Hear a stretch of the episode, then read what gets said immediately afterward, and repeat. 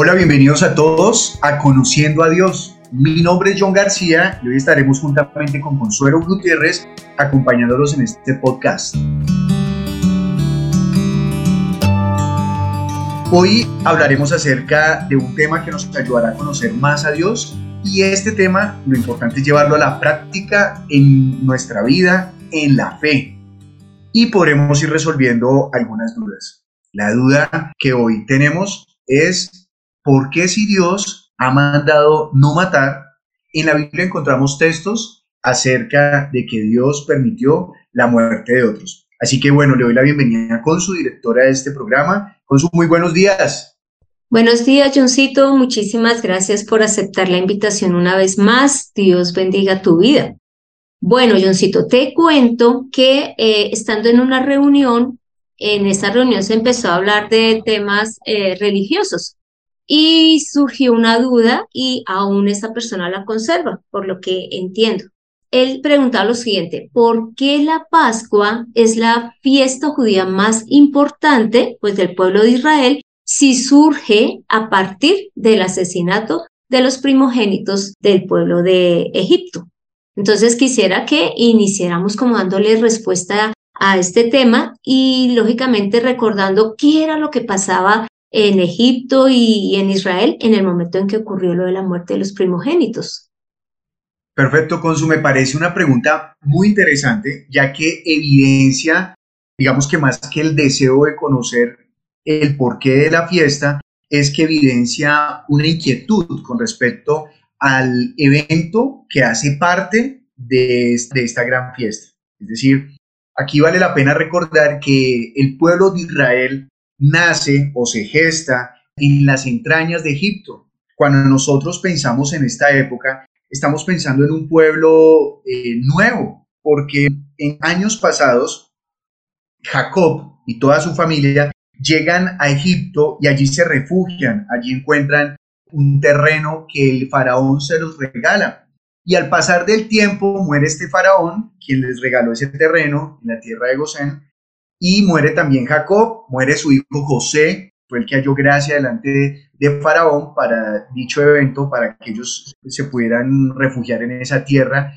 Y han pasado ya una cantidad de años y resulta que ahora aparece Moisés, ¿no? Es un hombre que fue criado también allí en el palacio del rey egipcio. Y él después tiene que huir, ¿no? Porque él es causante de una muerte de, de un soldado de Egipto y Dios luego lo, envía a que vaya y dé libertad a su pueblo. Pero en medio de esto, este hombre llamado Moisés le dice a Faraón que deje ir al pueblo a celebrar culto a Dios. Pero pues el Faraón se opone, él no conoce a Jehová o a Yahvé, él no lo conoce, entonces él dice que no, que acaso quién es este Dios como para que venga a darle órdenes y lo deje ir, teniendo en cuenta que esto es algo grave ya que Faraón se consideraba Dios en la tierra. Entonces es como la confrontación de dioses, ¿no? Eh, no obstante, eh, son varias veces las que Moisés insiste para que pueda salir. Ahora, ¿por qué Moisés está llegando allí a pedir esto?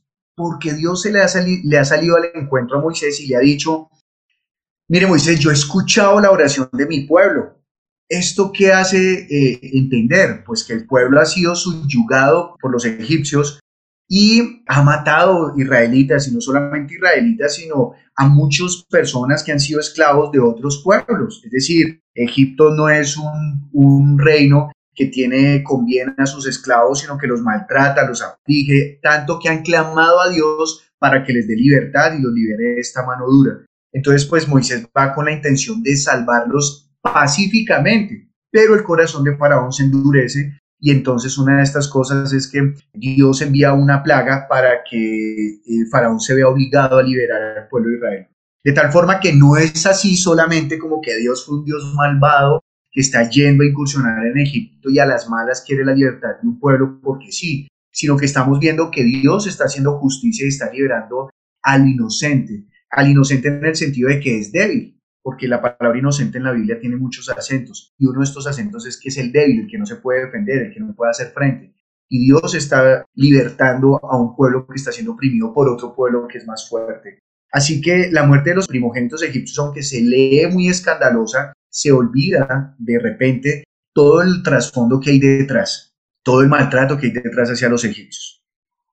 Tú me haces acordar cuando inclusive en la palabra encontramos, basado en lo que estás mencionando, es que Dios ya le había dicho a Faraón que dejara ir a su pueblo y Faraón había decidido que no. Entonces cuando llega Moisés, cuando está camino a Faraón, Dios le dice, ve y dile a Faraón, yo ya te he dicho que dejes ir a mi pueblo y no lo has querido dejar ir. Por lo tanto, voy a matar a tu hijo primogénito, a tu primogénito. Entonces, eso también muestra que Dios no hizo algo de un día para otro porque de pronto amaneció ese día muy mal geniado, sino que él venía hablando con el faraón debido a ese daño que también le estaba haciendo al pueblo de Israel, a ese maltrato, y sin embargo faraón no quiso escuchar directamente de los labios de Dios, digámoslo así, y ahora ya eh, Dios manda a Moisés. Y también, pues ya vemos en Isaías 52, dice que el pueblo aullaba, imagínate, el pueblo de Israel aullaba, o sea, era tanto su dolor, su preocupación, su angustia, que ni siquiera se clamaba, oraba, sino aullaba a Dios pidiéndole que lo liberara de Egipto. Y entonces, lógicamente, ya llega el momento en que Dios hace justicia, habiéndole dado muchas oportunidades a Faraón, porque cada una de las plagas era una oportunidad para que Faraón dijera, sí, Dios sí existe y, y este Dios del pueblo hebreo he de hacerle caso, he de obedecerle. Entonces ya llega el momento en donde eh, Dios cumple la palabra que le había dicho a Faraón y es que le quita la vida a los primogénitos. Entonces, mi pregunta es, ¿por qué Dios quita la vida e inclusive en otras oportunidades manda al pueblo de Israel o a otros pueblos a que maten, pues se maten entre ellos por una u otra razón, si finalmente Él también ha mandado a decir que no matarás? Bueno, esta parte es bien interesante porque también habría que ver en el mandato, cuando dice no matarás, el significado de este no matarás es que haya sevicia en nuestro corazón. De hecho, lo que Dios nos está es protegiendo de que nosotros por ira, por una venganza sin sentido o incluso por comentarios, vayamos a buscar la muerte de otros. Cuando hablo por comentarios es por conveniencia.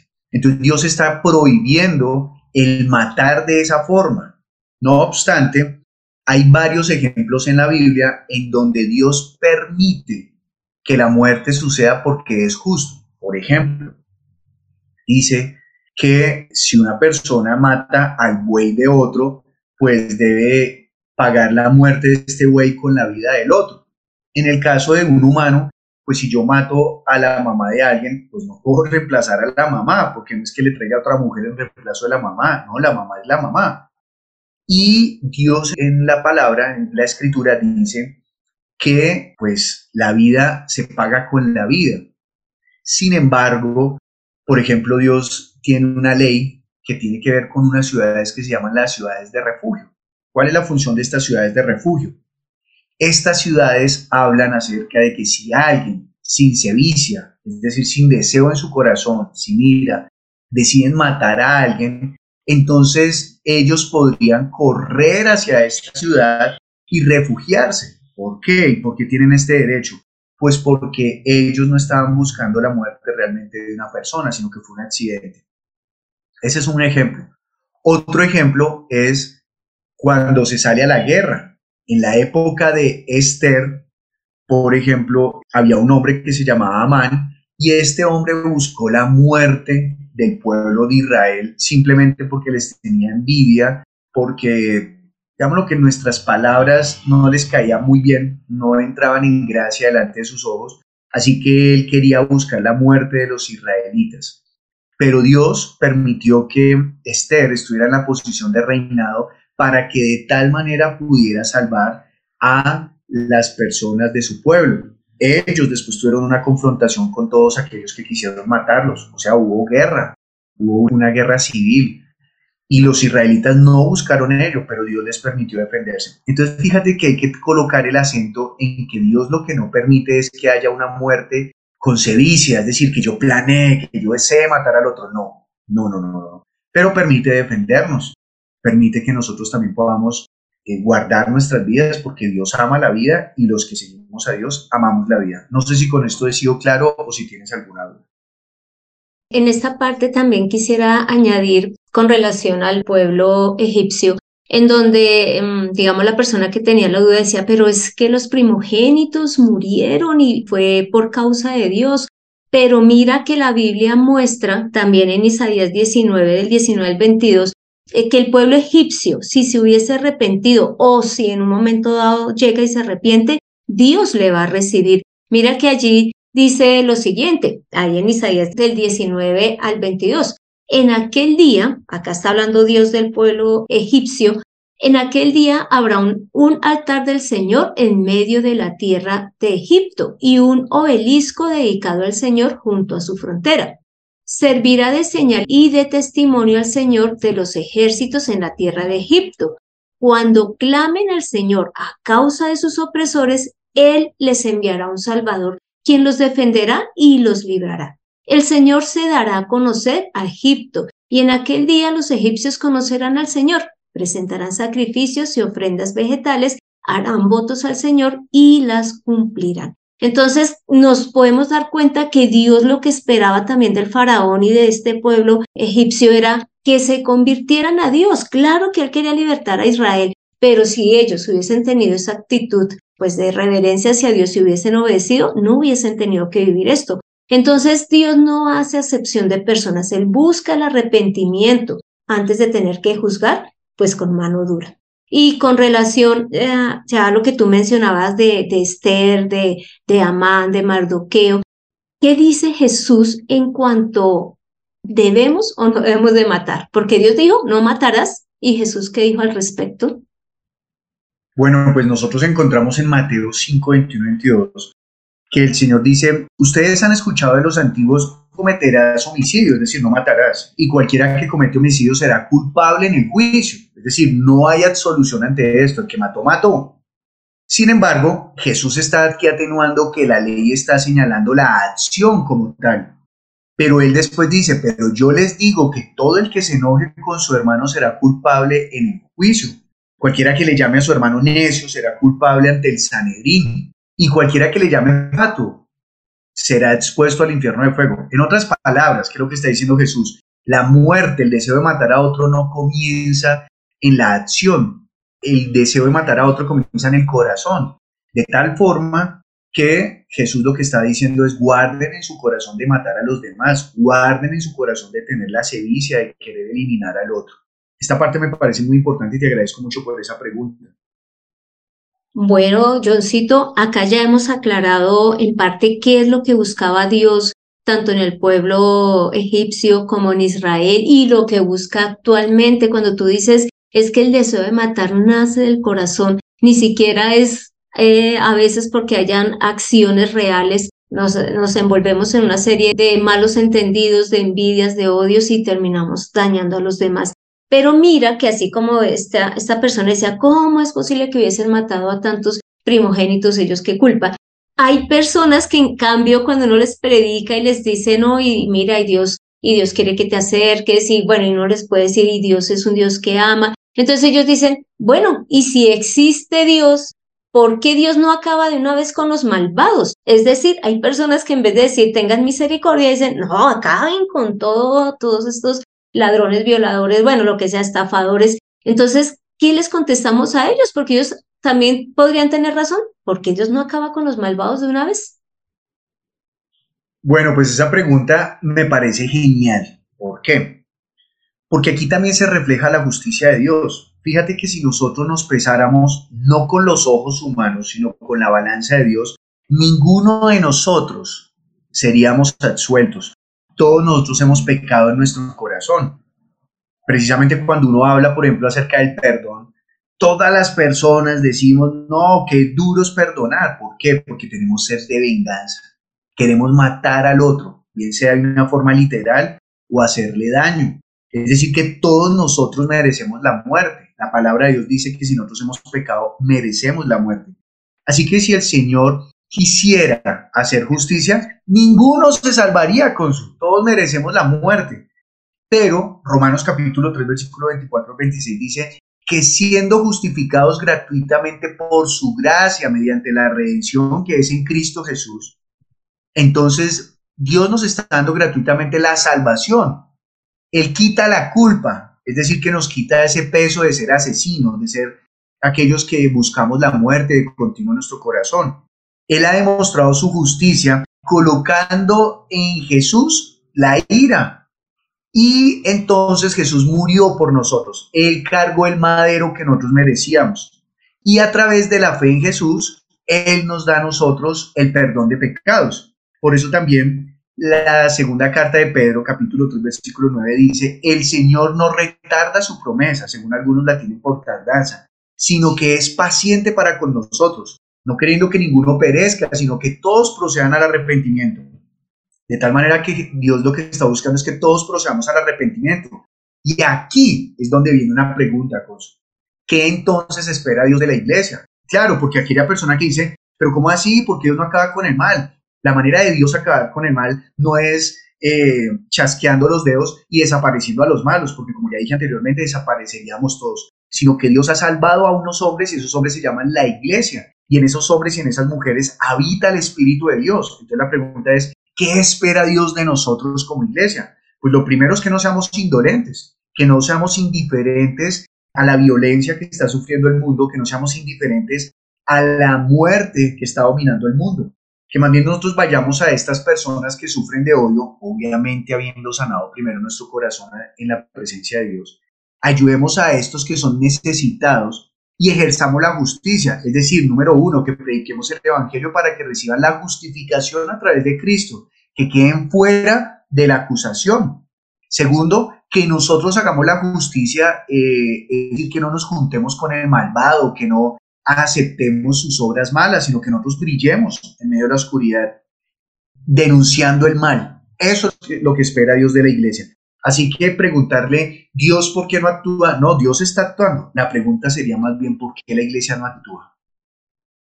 Sí, mira que me hacías pensar precisamente dentro de las cosas que Dios espera de su iglesia, es esa misericordia hacia los demás, hacia el hermano, porque es que hay veces realmente en la iglesia también hay esas desavenencias, hay esos disgustos, esos, entre comillas, odios, en vez de que haya ese perdón, ese amor, pero también a veces vemos al necesitado y no le ayudamos. Entonces Dios quiere que ese amor, esa justicia que Dios eh, muestra y Él es nosotros como iglesia a su vez también la estemos mostrando.